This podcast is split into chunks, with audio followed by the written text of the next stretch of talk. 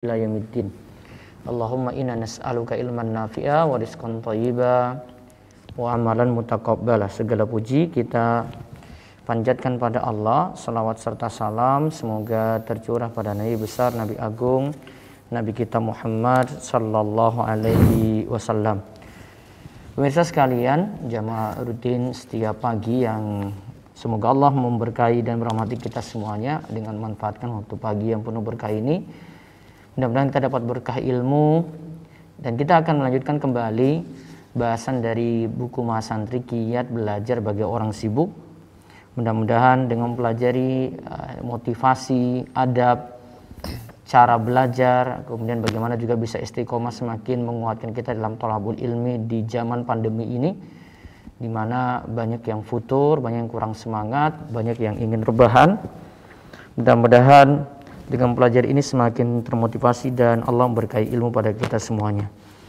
Baik yang belum memiliki buku Mahasantri nanti bisa memesan di marketplace Rumeso Store atau di reseller dan agen kami yang bisa dicek di website ruwaifi.store atau bisa juga lewat WhatsApp langsung di 0852 00 171 222. Nah, sekarang kita lihat masih seputar adab. Kemarin kita sudah lihat bagaimanakah pentingnya mempelajari adab sebagaimana kata Yusuf bin Al-Husain bil adabi tafhamul ilma. Bil adabi tafhamul ilma. Dengan menjaga adab maka engkau akan mudah memahami ilmu.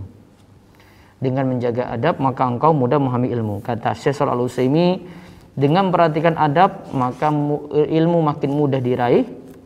Sedangkan perhatian pada kurang sedikit perhatian pada adab, kurang perhatian. Itu kita lihat nanti beberapa poin di sini.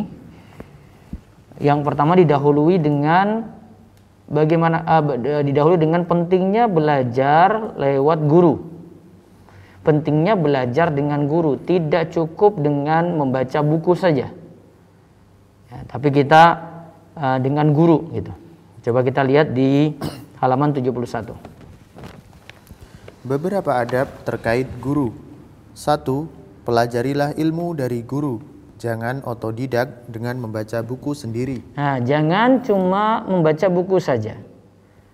Ada kerugian dan ada kekurangan dari belajar hanya dengan buku. Nanti kita akan lihat di sini. Sedangkan belajar dengan guru akan lebih singkat dan kita akan lebih cepat untuk raih ilmu. Lihat keterangan di bawahnya, asalnya. Asalnya, ilmu agama diperoleh dengan talaki, langsung dengan guru atau bertatap muka langsung. Meraih ilmu tersebut bisa dari seorang guru, lebih baik lagi jika dari berbagai guru yang memang terpercaya ilmunya sehingga tidak kaku dalam satu pendapat saja. Nah, di sini ada dua hal ya. Yang pertama, pentingnya bertatap muka langsung dengan guru kita bisa belajar adab, kita bisa uh, bertanya langsung, ya, kita bisa tahu keseharian gitu. Jadi pentingnya bertatap muka langsung. Namun kalau di masa pandemi seperti ini kita terkendala, maka hanya bisa lewat Zoom. Lewat Zoom juga ya kita harus kondisikan sebagaimana kita bertatap muka secara langsung. Ya. Mungkin agak sedikit terganggu kalau video dinyalakan ya sudah video tidak dinyalakan di Zoom, kemudian tetap nyimak.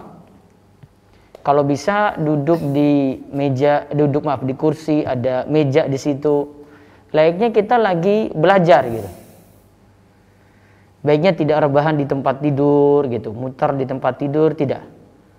Ya, kondisi kita sebagaimana kita bertatap muka secara langsung, maka insya Allah akan dapat pahala yang sama di situ karena keadaannya, karena keadaan masa, pandemi seperti ini. Uh, juga di walaupun di rumah misalnya tetap pakaian rapi, misalnya seperti ini batikan gitu ya. Ada pakaian-pakaian resmi yang dia pakai seperti layaknya dia itu mau ngaji. Nah, itu lebih lebih pas ya. Dan nanti kita lebih meraih berkah ilmu. Ini seperti bertatap muka secara langsung kalau kita mau kondisikan.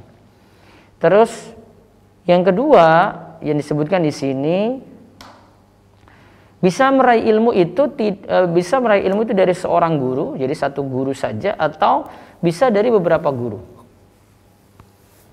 Lebih bagus dia belajar ada satu ilmu dia fokus pada satu guru, kemudian ilmu-ilmu yang lainnya dia gali lagi dari guru-guru yang lainnya. Mungkin guru akidah nanti pada Ustadz A, nanti masalah uh, fikih nanti dengan Ustadz B, kemudian uh, bahasa Arab dia dengan Ustadz C, gitu. Boleh. Itu semakin menambah wawasan dia. Di samping itu ada uh, berbagai macam cara ilmu sampai ke dia atau ilmu sampai ke kita ya. Itu akan e, membuat kita bertambah wawasan. Jadi tidak hanya satu guru saya dan bertambah e, akhlak atau sopan santun juga. Bertambah adab kita kepada orang lain gitu. Akhirnya bisa juga menghargai pendapat orang lain. Ini kalau belajar lewat banyak guru nah sekarang apa manfaatnya belajar dari guru secara langsung. Ya, apa manfaatnya belajar dari guru secara langsung? Coba kita lihat di bawahnya. Ada faedah belajar dari guru secara langsung. Ini ada faedah belajar dari guru secara langsung. Yang pertama, lebih ringkas dalam meraih ilmu.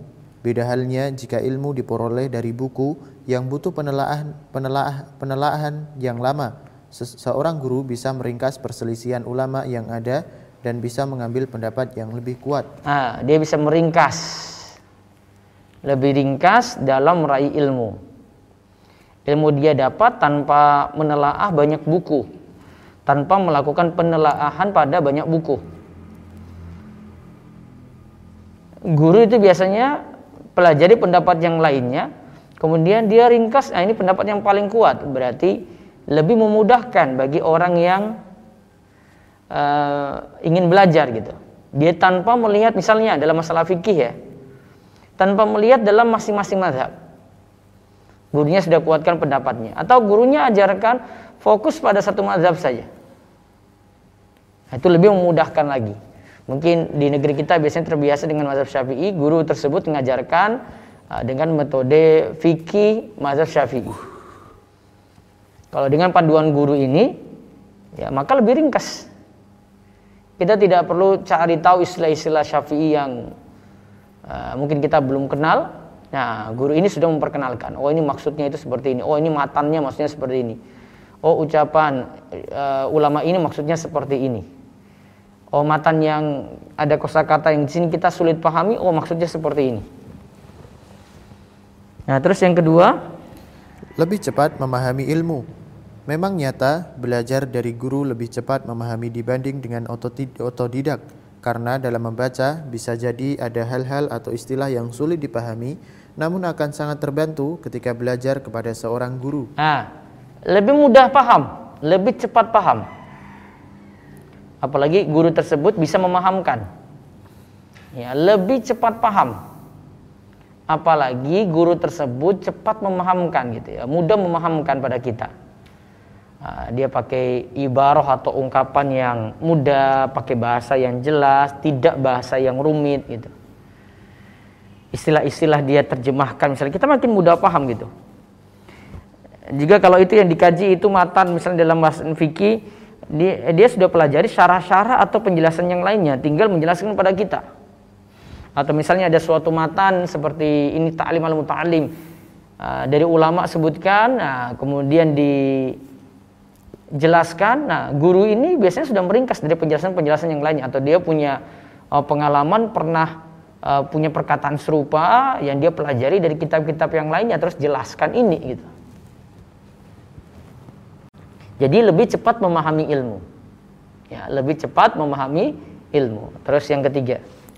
Ada hubungan antara murid dan guru yaitu antara yang junior dalam mencari ilmu dan yang telah banyak makan garam alias makan asam garam nanti ditambahkan itu ya alias berpengalaman uh, ada hubungan antara murid dan guru murid ya ada gurunya kalau itu terjadi dalam majelis nah makin mudah untuk interaksi ada tanya jawab ada uh, saling sapa gitu kemudian tanya kabar, mungkin ya, si guru ini tahu keadaan muridnya bagaimana, keadaan keluarnya bagaimana, keluarganya bagaimana gitu. Ya. Dan ini hubungan antara junior dengan senior yang sudah banyak makan asam garam gitu, yang berpengalaman. Ya, sehingga kita bisa uh, raih manfaat di situ dengan hubungan ini. Berarti ringkasnya ada tiga. Lebih ringkas dalam meraih ilmu, kemudian yang kedua lebih cepat memahami ilmu, yang ketiga ada hubungan antara murid dan guru. Nah, sekarang kita lihat di halaman 72 adab yang lainnya lagi adalah menghormati guru, menghormati guru. Ya, silakan baca. Di antara adab pada guru adalah menghormatinya. Di antara bentuk menghormatinya adalah memanggilnya dengan panggilan yang santun, misal yang jadi adat atau kebiasaan di negeri kita, memanggil guru tersebut dengan sebutan Pak Guru atau Ustadz. Panggilan ini adalah bentuk panggilan santun pada guru kita. Nah, ini contoh dalam bentuk panggilan. Menghormatinya dalam bentuk panggilan. Ya. Kalau ada guru, nah, adabnya itu panggil dengan panggilan penghormatan. Misalnya uh, kalau ini di sekolah Pak Guru gitu ya. Kalau itu guru ngaji Pak Ustadz gitu ya. Atau guru ngaji yang lainnya yang mungkin lebih senior, Pak Kiai, Mbah Kiai gitu. Panggil dengan panggilan kesopanan, jangan panggil dengan panggilan kayak teman gitu, walaupun mungkin seumuran. Panggilan akra, uh, panggilan kayak di rumah gitu jangan. Ya, itu kurang menghargai ilmu di situ, kurang menghargai orang yang uh, memiliki ilmu di situ. Misalnya dia panggil Mas atau Mas Bro gitu. Jangan seperti itu. Gitu. Walaupun mungkin yang manggil lebih senior, lebih tua daripada yang punya ilmu tadi, tapi yang guru ini punya kelebihan dalam hal ilmu agama gitu. Maka jangan panggil dengan mas, ya. Walaupun itu tidak salah dalam sisi panggilan gitu. Tapi untuk memuliakan seorang guru panggil dengan panggilan gelaran gitu. Gelarnya apa? Oh Pak Guru, oh Pak Ustadz, oh Pak Kiai gitu ya. Seakan-akan kalau kita cuma panggil Pak saja mungkin kurang pas juga gitu. Ya. Misalnya ini namanya Ustadz Ahmad gitu. Kita panggil Pak, Ahmad aja. Harus kita hargai juga. Oh dia bukan hanya seorang uh, warga gitu, tapi dia juga seorang guru agama sehingga dipanggil dengan tambahan Ustadz di situ. Hal di atas Hal di atas adalah pengalaman dari hadis dari Abdullah bin Amr bin Al-As radhiyallahu anhuma ia berkata bahwa Rasulullah Shallallahu Alaihi Wasallam bersabda, "Laisa minna man lam yarham saghirana wa yuwakkir kabirana." Tidak termasuk golongan kami siapa yang tidak menyayangi yang kecil di antara kita dan tidak menghormati yang lebih tua di antara kita. Taib. Tidak termasuk golongan kami siapa yang tidak menyayangi yang kecil di antara kita. Ya, yang kecil-kecil itu disayangi ya dan tidak menghormati yang lebih tua di antara kita.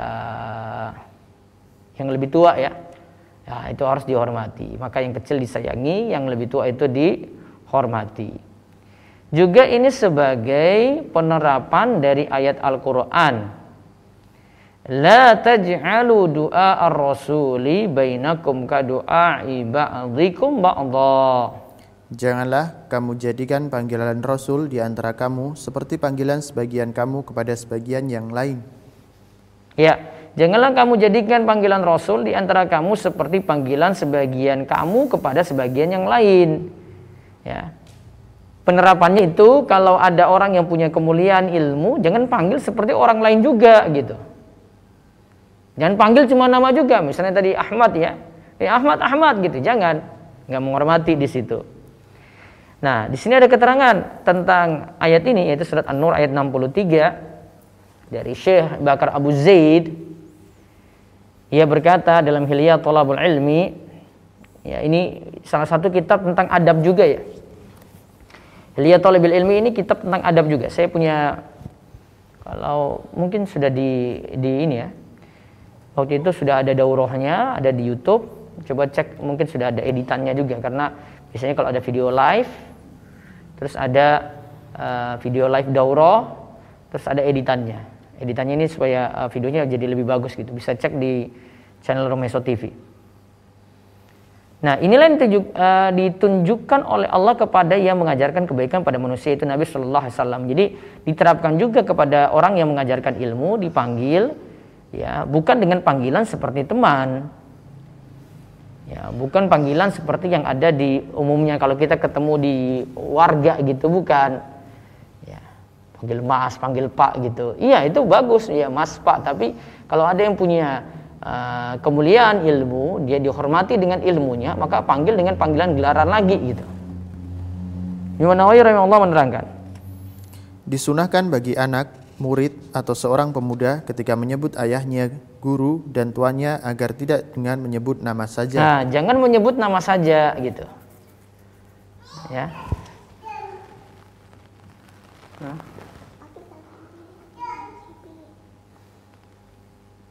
Di atas lemari putih gelas di dapur. Ya.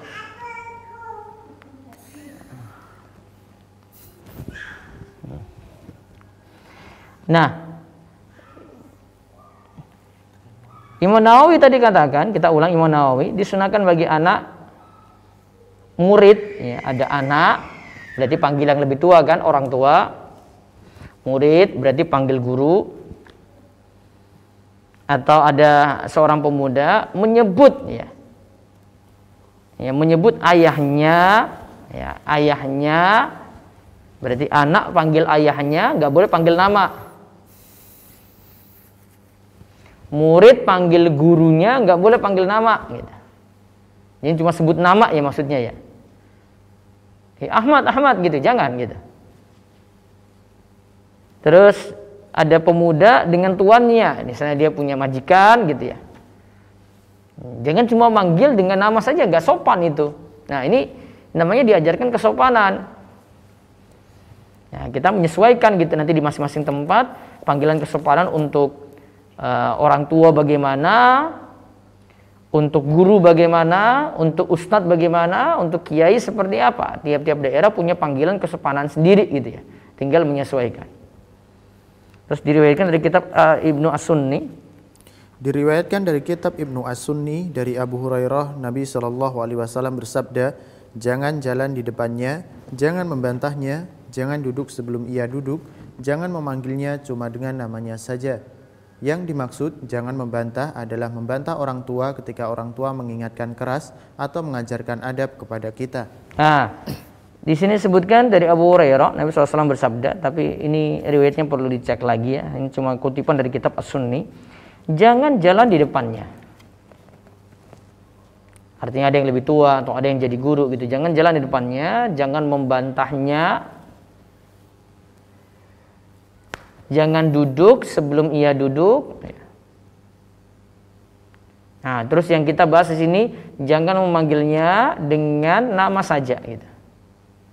Ya, jangan memanggilnya dengan nama saja. Terus yang dimaksud jangan membantah adalah membantah orang tua. Nah, ini tadi ada kalimat jangan membantahnya ya. Yang dimaksud jangan membantah adalah jangan membantah orang tua ketika orang tua mengingatkan keras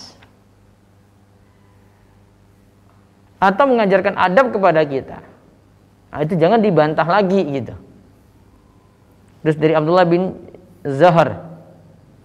Dari Abdullah bin Zahar ia berkata, termasuk durhaka kepada orang tua adalah engkau memanggil orang tua dengan namanya saja dan engkau berjalan di depannya. Baik, ini dalam Al-Majmu' ya, disebutkan dalam Al-Majmu' termasuk durhaka kepada orang tua, engkau panggil orang tua dengan panggilan namanya saja.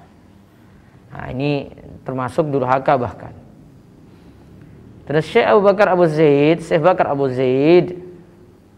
Syekh Bakar Abu Zaid dalam kitab Hilyah Talib Al-Ilmi jangan memanggil guru dengan nama atau lakopnya saja seperti seperti jika engkau berkata wahai Syekh fulan baiknya panggilah dengan wahai syaikhu syaikhu atau syaikhuna atau syekh kami baiknya tidak sebut namanya ini lebih beradab Jangan pula memanggilnya dengan kamu atau anta. Jangan pula memanggil guru tersebut dari kejauhan kecuali kalau darurat. Ya. Kalau di sini dimaksud bahkan tidak sesebut nama langsung gelarnya saja misalnya syekh. Jadi syekhi atau syekhuna, syekhku atau syekh kami gitu ya. Baiknya tidak sebut nama di sini. Ini lebih beradab katanya. Jadi langsung panggil dengan panggilan gelaran tadi.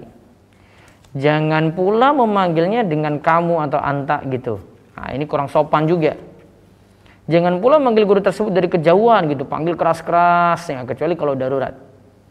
Ya, kecuali kalau darurat. Terus namun namun, jika ingin mengabarkan kalau gurunya berkata seperti ini dan seperti itu, maka boleh menyebut namanya. Misal guruku, Syekh Soleh berkata demikian.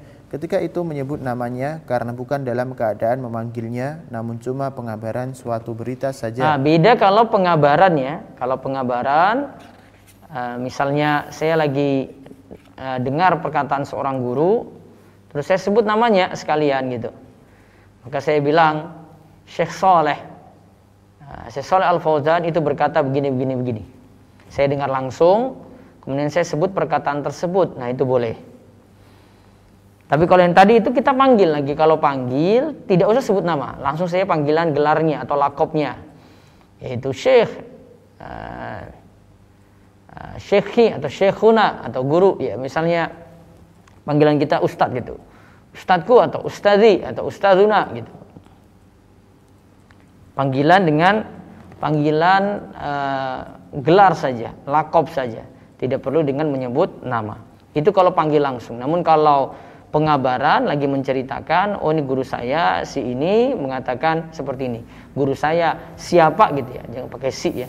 Guru saya siapa terus disebut namanya lalu menyebutkan perkataannya. Nah, ini contoh menghormati dari sisi memanggil. Nah, itu. Walaupun nanti ada bentuk-bentuk penghormatan yang lainnya. Ya, bentuk-bentuk penghormatan yang lainnya. Kalau mau belajar adab-adab sih nanti di kitab ini saya bahas setiap maghrib ya. Senin sampai Jumat. Nanti sore ada ini taklim al muta'alim. Nanti juga akan mengulas tentang cara menghormati guru itu seperti apa. Terus yang berikutnya lagi yang ketiga, mengingatkan guru. Mengingatkan guru ketika salah dengan cara yang santun. Mengingatkan guru ketika salah itu dengan cara yang santun. Ya, ini kalau lagi salah, sebagaimana kita uh, menasehati yang lainnya, tapi ada adab, ada aturan. Itu kalau ini orang berilmu, ya itu guru kita ada uh, cara untuk mengingatkan. Ya, kita lihat di bawahnya salah satu adab. Salah satu adab lagi di hadapan guru, jika tahu guru tersebut berbuat salah, tetaplah diingatkan namun tentu mesti memperhatikan adab. Yang jelas, kesalahan guru jika nampak mesti diluruskan dan itu bagian dari nasihat. Ya.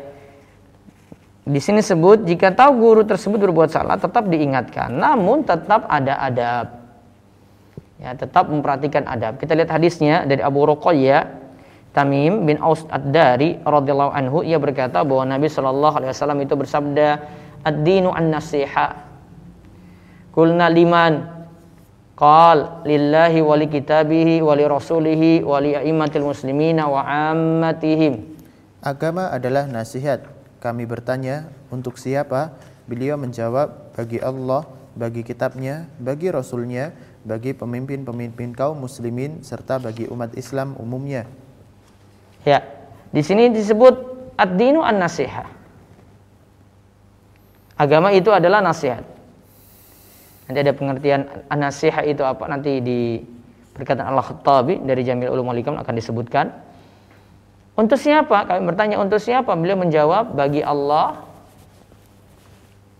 bagi kitabnya, bagi rasulnya, bagi pemimpin-pemimpin kaum muslimin, serta bagi umat Islam umumnya.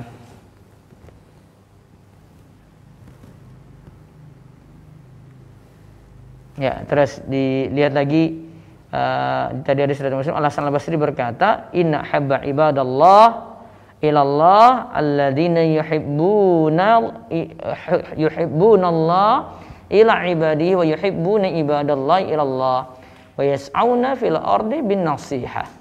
Sesungguhnya hamba yang dicintai di sisi Allah adalah yang mencintai Allah lewat hambanya dan mencintai hamba Allah karena Allah di muka bumi, ia pun memberi nasihat pada orang lain. Nah, sesungguhnya hamba yang dicintai di sisi Allah, hamba yang dicintai di sisi Allah adalah yang mencintai Allah lewat hambanya. Ya. Sesungguhnya hamba yang dicintai di sisi Allah adalah yang mencintai hamba lewat hambanya. Yang mencintai Allah lewat hambanya. Sesungguhnya hamba mencintai Allah adalah yang mencintai Allah lewat hambanya. Dan mencintai hamba Allah karena Allah. Jadi cintanya juga karena Allah. Di muka bumi ia pun beri nasihat pada orang lain. Jadi kita memang disuruh untuk memberi nasihat pada orang lain. Ini kata Alasan Al-Basri. Terus nasihat ini adalah tanda cinta pada saudara kita. Sebagaimana hadis dari Anas radhiyallahu anhu ia berkata, "La yu'minu ahadukum hatta yuhibba li akhihi ma yuhibbu li nafsihi." Tidaklah sempurna iman seorang di antara kalian sampai ia mencintai saudaranya sebagaimana ia mencintai dirinya sendiri. Nah, tidaklah sempurna iman seorang di antara kalian sampai ia mencintai saudaranya seperti ia mencintai dirinya sendiri. Terus, hadis ini mutafakun alaih diriwayatkan oleh Bukhari dan Muslim. Terus dalam nasihati itu dalam menasehati itu baiknya dilakukan secara diam-diam kecuali ada maslahat dengan terang-terangan karena asal nasihat adalah ingin yang lain menjadi baik, bukan ingin menjelek-jelekan. Ya, Al-Khattabi berkata gini ya. Jadi nasihat itu ingin orang lain jadi baik, bukan ingin menjatuhkan dia, bukan ingin menjelek-jelekan dia, bukan.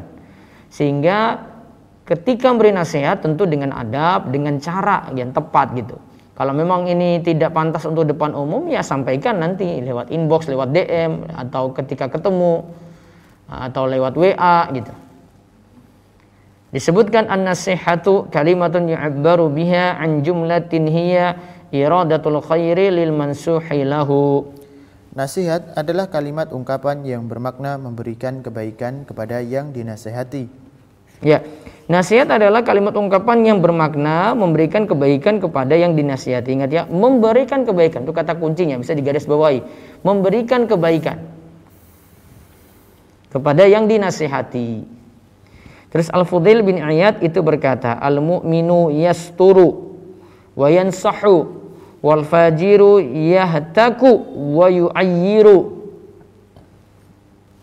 Baca lagi. Seorang mukmin itu biasa menutupi aib saudaranya dan menas menasehatinya, sedangkan orang fajir atau pelaku dosa biasa membuka aib dan menjelek-jelekan saudaranya. Nah, seorang mukmin itu biasa menutupi aib saudaranya. Ada aib ditutupi dan menasehatinya. Sedangkan orang fajir ahli maksiat biasa buka-buka aib. Ya, biasa buka-buka aib dan menjelek-jelekan saudaranya. Ya, buka aib dan jelek-jelekan saudaranya. Hadis ya, uh, perkataan ini dari Al-Fudail bin Iyad disebutkan oleh Imam Ibnu Rajab dalam Jami'ul Ulum Hikam. Jadi kalau mau yang baik dalam nasihat ya tutupi, beri nasihat baik-baik. Kalau kebiasaan ya pelaku dosa itu biasanya buka aib ya dan menjelek-jelekan saudaranya. Namun nanti ada satu kondisi kita mesti sebut nama gitu, tapi itu keadaan tertentu bukan keadaan asal. Artinya bukan setiap kali mengungkap uh, yang jelek terus dibongkar sebut nama, bukan gitu. Karena kadang penyebutan nama tidak manfaat, tapi ini masalah perbuatan karena Bukan hanya dia saja, tapi yang lainnya seperti itu juga sehingga yang lainnya kena kalau tidak menyebut nama di situ. Terus nasihat pada guru ini? Nasihat pada guru ini tetap ada karena tidak ada manusia yang sempurna dan tidak disyaratkan yang menasihati pula harus bersih dari dosa. Ibnu Rajab Al-Hambali rahimahullah pernah menyampaikan. Nah, di sini catatannya, yang memberi nasihat itu tidak disyaratkan harus bersih dari dosa. Ya, yang beri nasihat itu tidak disyaratkan harus bersih dari dosa. Fala budda lil insani minal amri bil ma'rufi wan nahyi 'anil munkari wal wa'dhi wat tadhkiri walau lam ya'iz illa ma'sumun minaz zilali lam ya'idhin nasa ba'da Rasulillah sallallahu alaihi wasallam ahadun li annahu la ismata li ahadin ba'dahu Tetap bagi setiap orang untuk mengajak yang lain pada kebaikan dan melarang dari kemungkaran. Tetap ada saling menasihati dan saling mengingatkan.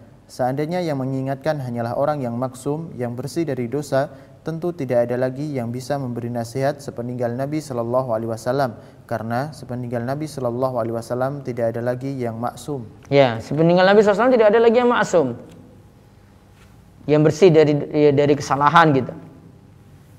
Pasti ada salahnya. Maka tidak disyaratkan untuk orang yang beri nasihat dia harus bersih dulu dari dosa-dosa gitu. Atau bahasa bebas kita tidak mesti yang beri nasihat orang-orang suci gitu. Orang-orang suci yang kesuciannya 100% bersih. Enggak seperti itu. Tetap ada saling menasihati, tetap ada saling mengingatkan. Ya. Tidak disyaratkan harus maksum. Kalau disyaratkan harus maksum, yang layak cuma Rasulullah Shallallahu Alaihi Wasallam saja dalam memberikan nasihat. Nah, di sini nanti kita akan lihat aturan-aturan nasihat Ah, lalu kita lihat lagi adab bermajelis nanti hadir dalam majelis misalnya dan adab-adab ketika bertanya. Jadi kesempatan berikutnya insya Allah uh, kita bahas adab-adab bermajelis ilmu ya ketika kita berada di hadapan guru. Ya nanti Insya Allah pada kesempatan Selasa pagi. Adab-adab bermajelis ini. Masih lanjutan dari adab-adab terhadap guru juga. Tapi sih nanti ada pada bertanya dan yang lainnya uh, banyak disampaikan hingga mendoakan guru dan menyandarkan ilmu padanya. Baik demikian. Insya Allah nanti kalau kesempatan berikut saya usahakan setengah enam sampai jam enam seperempat. Uh, nanti karena jam setengah tujuh nanti mulai pekan depan ya. Kita akan mulai bahas Muyasar dan Al-Kafi kita menggunakan web kalau ikut kelas saya untuk angkatan ketiga ini ya sudah di angkatan ketiga ya nanti ada via website. Uh, sudah ada penjelasannya di Telegram kelas bahasa Arab Rumah Iso. Ya, kabar angkatan ketiga. Silahkan ikuti penjelasan di web uh, di te channel Telegram tersebut. Ada list daftar peserta sudah ada sudah masuk ke kami sekitar 3.700-an. Kemudian uh, ada nomor induk diberikan, nanti masuk ke website dengan nomor tersebut, masuk dulu sesuai dengan jadwal. Nah, keterangannya saya akan keterangkan sebentar sore jam 5, eh, setengah 5 sampai jam 5 uh, eh, untuk prosedur pelaksanaan ini. Jadi nanti pelaksanaannya ada rekaman, didengarkan dulu, baru nanti ada kajian live diikuti. Terus seperti itu satu pekan nanti ada lima kali pertemuan dengan audio eh, 10 menit paling rata-rata 10 menit. Kalau untuk live nanti saya akan bantu untuk memahamkan langsung dan nanti bisa bertanya. Kemudian eh, setelah itu nanti di akhir pekan ada ujian via website juga sudah tersedia dan uh, sudah sangat membantu sekali. Jadi modalnya cuma mudah. Kalau Anda belum pernah belajar bahasa Arab, modalnya cuma satu. Ya, semangat disertai minta tolong pada Allah. Ya, banyak berdoa, luruskan niat, semangat gitu. Kuncinya kata semangat. Semangat ini tentu saja dari niat yang benar dan uh, berusaha untuk komitmen dalam belajar. Wallahu alam uh, bisawab. Baik sebentar saya bacakan dulu lewat YouTube ada pertanyaan yang nyambung dengan ini. Uh, Guru meyakini pendapatnya ini dari Hani Tama. Guru meyakini pendapatnya, tapi tidak menjabarkan pendapat ulama lain. Apa seperti itu boleh diambil ilmunya Ustadz? Khawatirnya penuntut ilmu menjadi kaku, padahal itu masih perselisihan ulama ya ulama ma, uh, tentang masalah ini. Uh, ulama perselisihan ulama misalnya. Nah, tidak perlu juga ya, karena bukan hak seorang guru mesti menyampaikan semua pendapat gitu. Ada karena kita pandang keterbatasan guru tersebut. Kemudian yang kedua, itu bukan waktunya untuk menjelaskan perbedaan pendapat. Ya. Kita bisa eh, menyikapi seperti itu ya karena uh, ada guru yang misalnya saya dalam sesi tanya jawab seperti ini ya, ada pendapat-pendapat yang lain gitu, tapi saya tidak perlu nyampaikan karena orang cuma butuh jawaban. Butuh jawaban, dia butuh praktek langsung gitu. Mungkin bisa husnuzon pada yang uh, menyampaikan guru kita yang menyampaikan seperti itu. Oh, saya mungkin tahu yang lainnya. Ya sudah diam aja gitu. Karena nggak mesti orang lain juga tahu pendapat yang lain gitu. Ada yang uh, ingin tahu jawaban saja. Dia tanya satu masalah, ingin tahu jawaban sudah cukup gitu. Tidak perlu dijabarkan karena ada orang kalau dijabarkan pun dia jadi bingung. Jadi tergantung keadaannya, bukan berarti tidak menyebut pendapat yang lain, guru itu salah, tidak juga. Gitu, tergantung keadaan. Bila ada yang memanggil temannya dengan sebutan ustadz, padahal dia bukan ustadz, apa yang apa e, seperti yang termasuk dalam surat An-Nur ayat 63 tadi ya, menjadikan julukan ustadz menjadi sama levelnya dengan awam gitu. Tidak ini nanti pada kita hormati orang yang kita sudah akui ilmunya ya.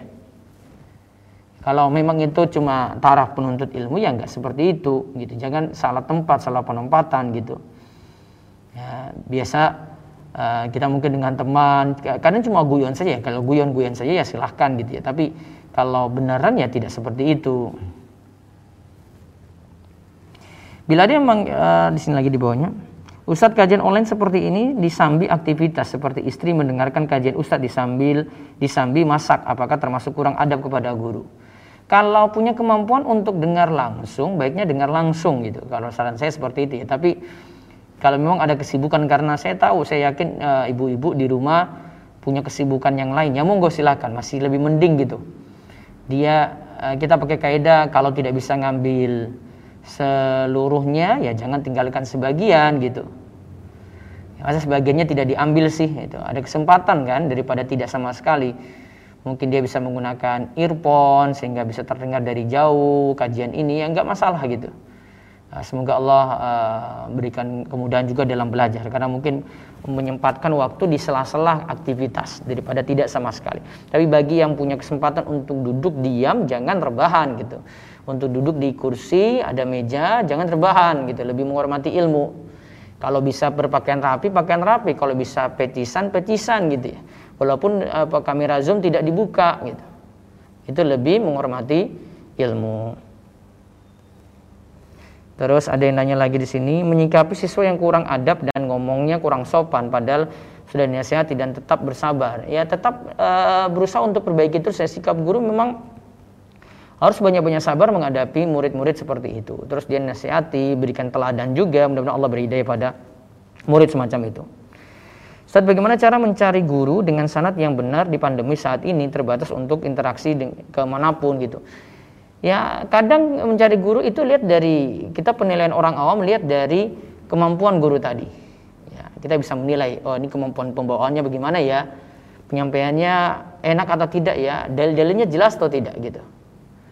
Kalau cuma pembahasan logika cuma uh, berdasarkan pendapat dia sendiri gitu, ngaur berpendapat atau menyelisih yang kita sebenarnya sudah tahu sejak dulu gitu ya, nggak nggak usah didengar gitu, nggak usah didengar gitu.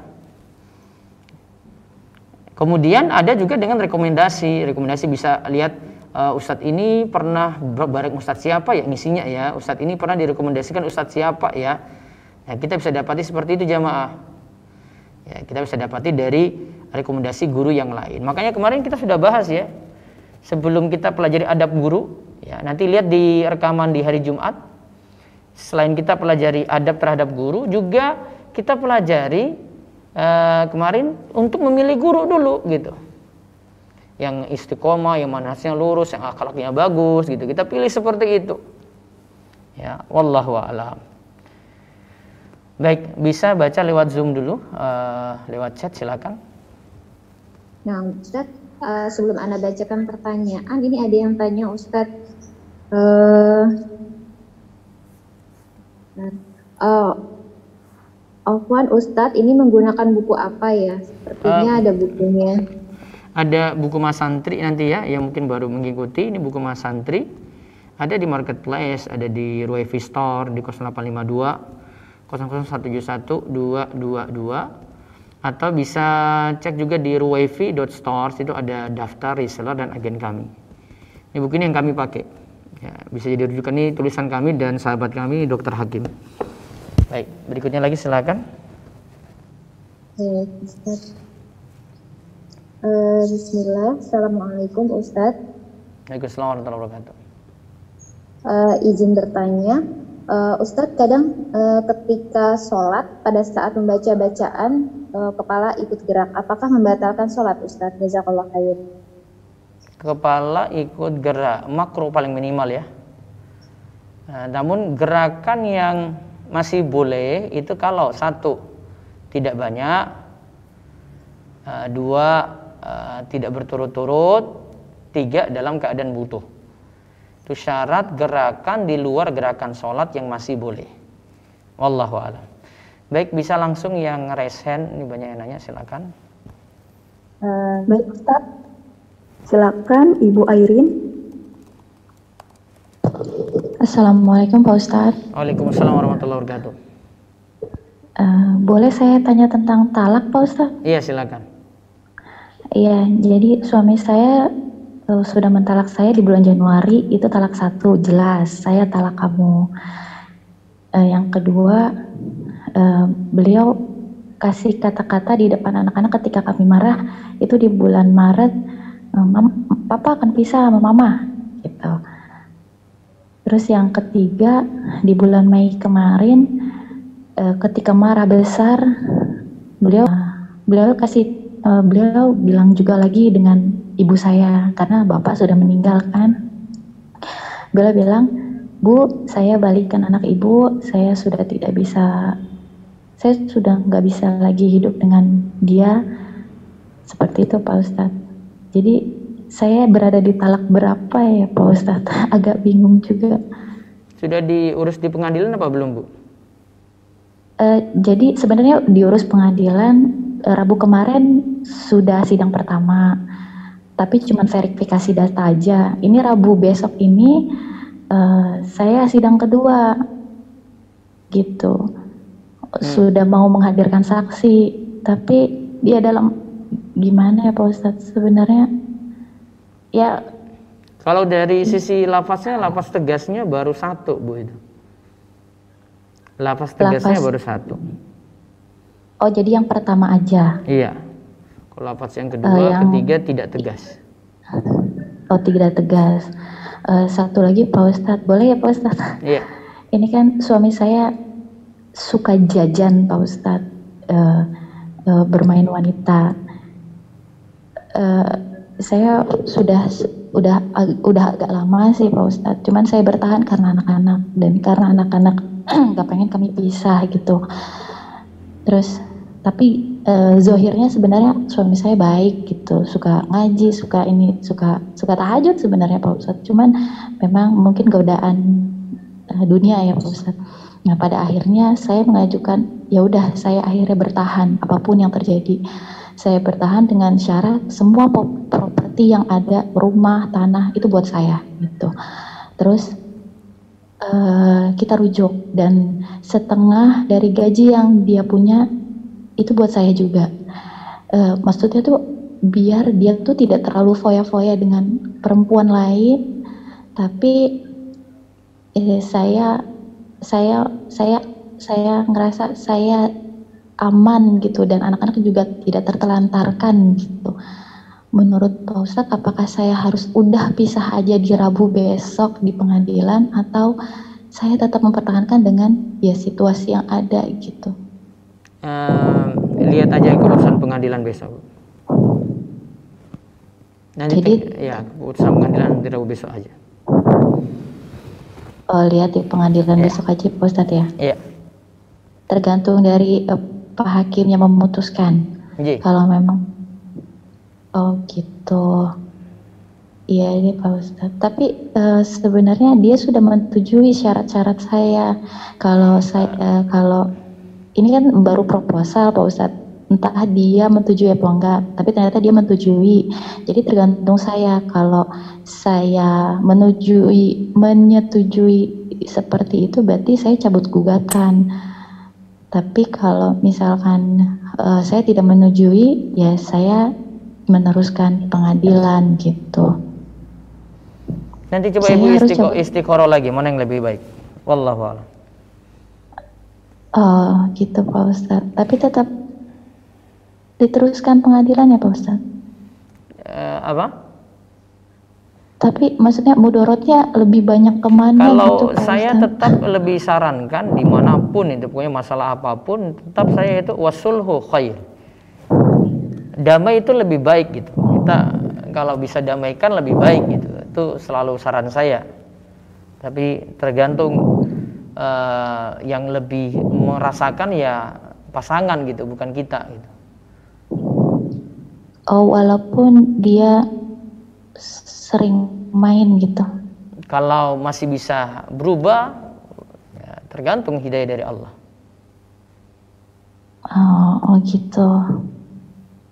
Iya karena dia masih seperti itu sampai detik iya, ini. Pokoknya pun saya seperti mas... itu bu. Kalau ada yang nanya, tetap oh, iya, saya iya. jawabannya wasulhu khair.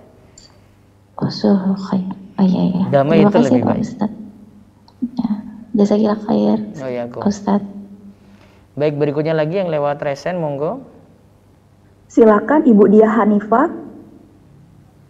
Bismillah, Assalamualaikum Ustadz. Semoga Ustadz dan kita semua senantiasa dilindung- dilindungi Allah. Saya izin bertanya Ustadz, bagaimana agar bersemangat kuliah atau saat mengerjakan skripsi ya Ustadz? Sedangkan belajar agama lebih semangat daripada itu. Terkadang kehilangan motivasi untuk mengerjakan tugas dan menundanya. Mohon nasihatnya Ustadz. Jazakallahu. Tetapkan tujuan dulu, tujuan mau jadi apa? Kalau mau konsen di agama ya silakan pelajari agama, kuliah prioritas kedua berarti. Kalau tujuannya nggak jelas ya nanti jadi ngambang, satu nggak dapat, satu lagi nggak dapat gitu. Jadi tetapkan tujuan dulu, saya mau jadi apa ya? Harus jelas. Tanpa tetapkan tujuan ya jadi jadi tidak ada yang diperoleh di situ. Mau jadi ustadz enggak, mau jadi ilmuwan juga tidak gitu misalnya. Kalau ingin jadi ilmuwan ya sudah, berarti konsen di ilmu ini ya ilmu agama penunjang. Yang penting saya tahu perkara-perkara wajib saja dulu. Tapi kalau mau konsen, saya mau konsen di agama, ya sudah berarti dunia cuma cuma tambahan saja. Saya fokus ke sini gitu. Jadi tetapkan tujuan saja dulu. Saya ingin jadi apa gitu. Gitu ya. Semoga paham. Ya. Berikutnya lagi Baik, silakan. Ustaz. Ya. Silakan Umu RR. Umu RR. Bismillahirrahmanirrahim. Ya Mbak, makasih. Assalamualaikum Ustaz. Ya, Waalaikumsalam warahmatullahi wabarakatuh. Afwan Ustaz, bertanya di luar tema boleh ya? Ya, silakan. Eh, begini Ustaz, eh, kemarin kan saya rumah saya alhamdulillah dibeli Ustaz. Cuma lima tahun yang lalu itu memang saya niatan jual. Cuma niat jualnya itu nggak saya bikin spanduk, nggak saya woro-woro ke mana-mana, cuma sesekali aja saya tawarkan orang gitu nah Ustaz. Ya itu bagaimana ya jatuh zakatnya Ustaz? Zakatnya tidak dihitung. Ini nanti masukin ke tabungan ibu saja. Yang sisa di tabungan berapa, kebiasaan zakatnya kapan, nanti bayar zakatnya ketika itu saja. Tidak langsung sekarang. Oh, yang kedua Ustadz, ya, kalau yang beli itu dicicil Ustadz bagaimana? Kebetulan kan saya supaya menghindari riba yang beli maupun yang saya juga gitu. Itu saya kasih keringanan yang beli itu dengan dicicil Ustadz. Lama nyicilnya selama lima tahun. Itu bagaimana? Boleh-boleh saja. Boleh-boleh saja ya. Berarti Iya. zakatnya itu nanti ada yang di tabungan saya aja ya, bukan Iya. berdasarkan jumlah keseluruhan uang yang ada yang masuk ya Ustadz ya. Iya, Maksudnya betul. uang yang setelah lunas oh, teman bayar itu ya Ustadz ya. Iya, betul. Oh iya. Satu lagi boleh Ustadz. Iya. Eh, gini Ustadz, eh, Alhamdulillah saya kan punya anak gadis yang usia 19 tahun, maksudnya kuliah di semester 3. Dan Kodarullah ada beberapa hari yang lalu ada yang ngirimkan ngajakin ta'aruf gitu Ustadz. Sudah ngirimkan CV-nya ke saya. Nah sudah saya baca-baca ya menurut saya sih saya serp juga karena soleh ya anaknya. Tapi saya kembalikan ke anak saya Ustadz. Tapi anak saya menolak katanya pengen fokus kuliah dulu. Boleh kah Ustadz? Ya, terserah anak aja dulu, Bu. Oh nggak apa-apa ya, Iya, tapi nggak- apa-apa ya. Takutkan menolak, kesiapan mentalnya belum ada. Iya Ustadz itu juga. Ya. Ya Ustadz, syukuran Ustadz, jazakallah khair. Waalaikum. Berikutnya lagi, silakan res yang resen. Silakan Bapak Andika. Assalamualaikum Ustaz, Assalamualaikum. Waalaikum. Silakan Mas Adika. Oke, Afwan Ustaz izin tanya soal pahala jariah lewat ilmu yang bermanfaat. Semisal saya dikasih uang sama Eyang begitu, terus eh, Eyang terserah saya yang pakai uangnya untuk apa, tapi saya niatkan itu untuk beli buku agama supaya jadi pahala jariah untuk Eyang gitu, bisa Ustaz? Bisa, nanti pahalanya ngalir. Oh. Kemudian eh, pertanyaan yang berikutnya Ustaz, kalau ada eh, warisan begitu, kemudian ahli warisnya sudah sepakat semua warisan ini eh, dari mayit eh, disedekahkan semua saja untuk wakaf supaya jadi pahala jariah begitu. Kami ahli waris sepakat semua tidak usah nerima itu, itu boleh Ustaz? Boleh, boleh saja. Boleh, Yang penting keridoan semua, iya. Anjay. Eh, yang terakhir Ustaz, apakah eh, kan berdiri itu bagian dari rukun sholat? Apakah kalau orang itu eh, sakit, dia sebenarnya masih mampu berdiri, tapi kalau berdiri itu sangat lemah gitu, boleh sambil duduk atau tetap Boleh, boleh berdiri? duduk. Kalau memang tidak mampu berdiri seperti itu. Oke, okay, baik. Ini kumawan Ustaz jazakallahu Iya. khairan barakallahu. Ya, berikutnya lagi silakan. Selanjutnya silakan Umu Mariam. Bismillah, Assalamualaikum Ustadz. Ya, Waalaikumsalam warahmatullahi wabarakatuh. Ustadz, eh, dosen-dosen anak kan, eh, dosen-dosen agama yang lainnya itu terkadang pendapatnya menyelisihi Al-Quran dan Sunnah Ustadz. Eh, dan kalau ujian gitu, kita kadang pendapatnya beda dengan beliau gitu. Itu kita termasuk menyelisih beliau gitu nggak sih Ustadz? Hmm, tergantung ya. Kalau uh, mau tidak ngejar nilai ya pakai prinsip sendiri gitu.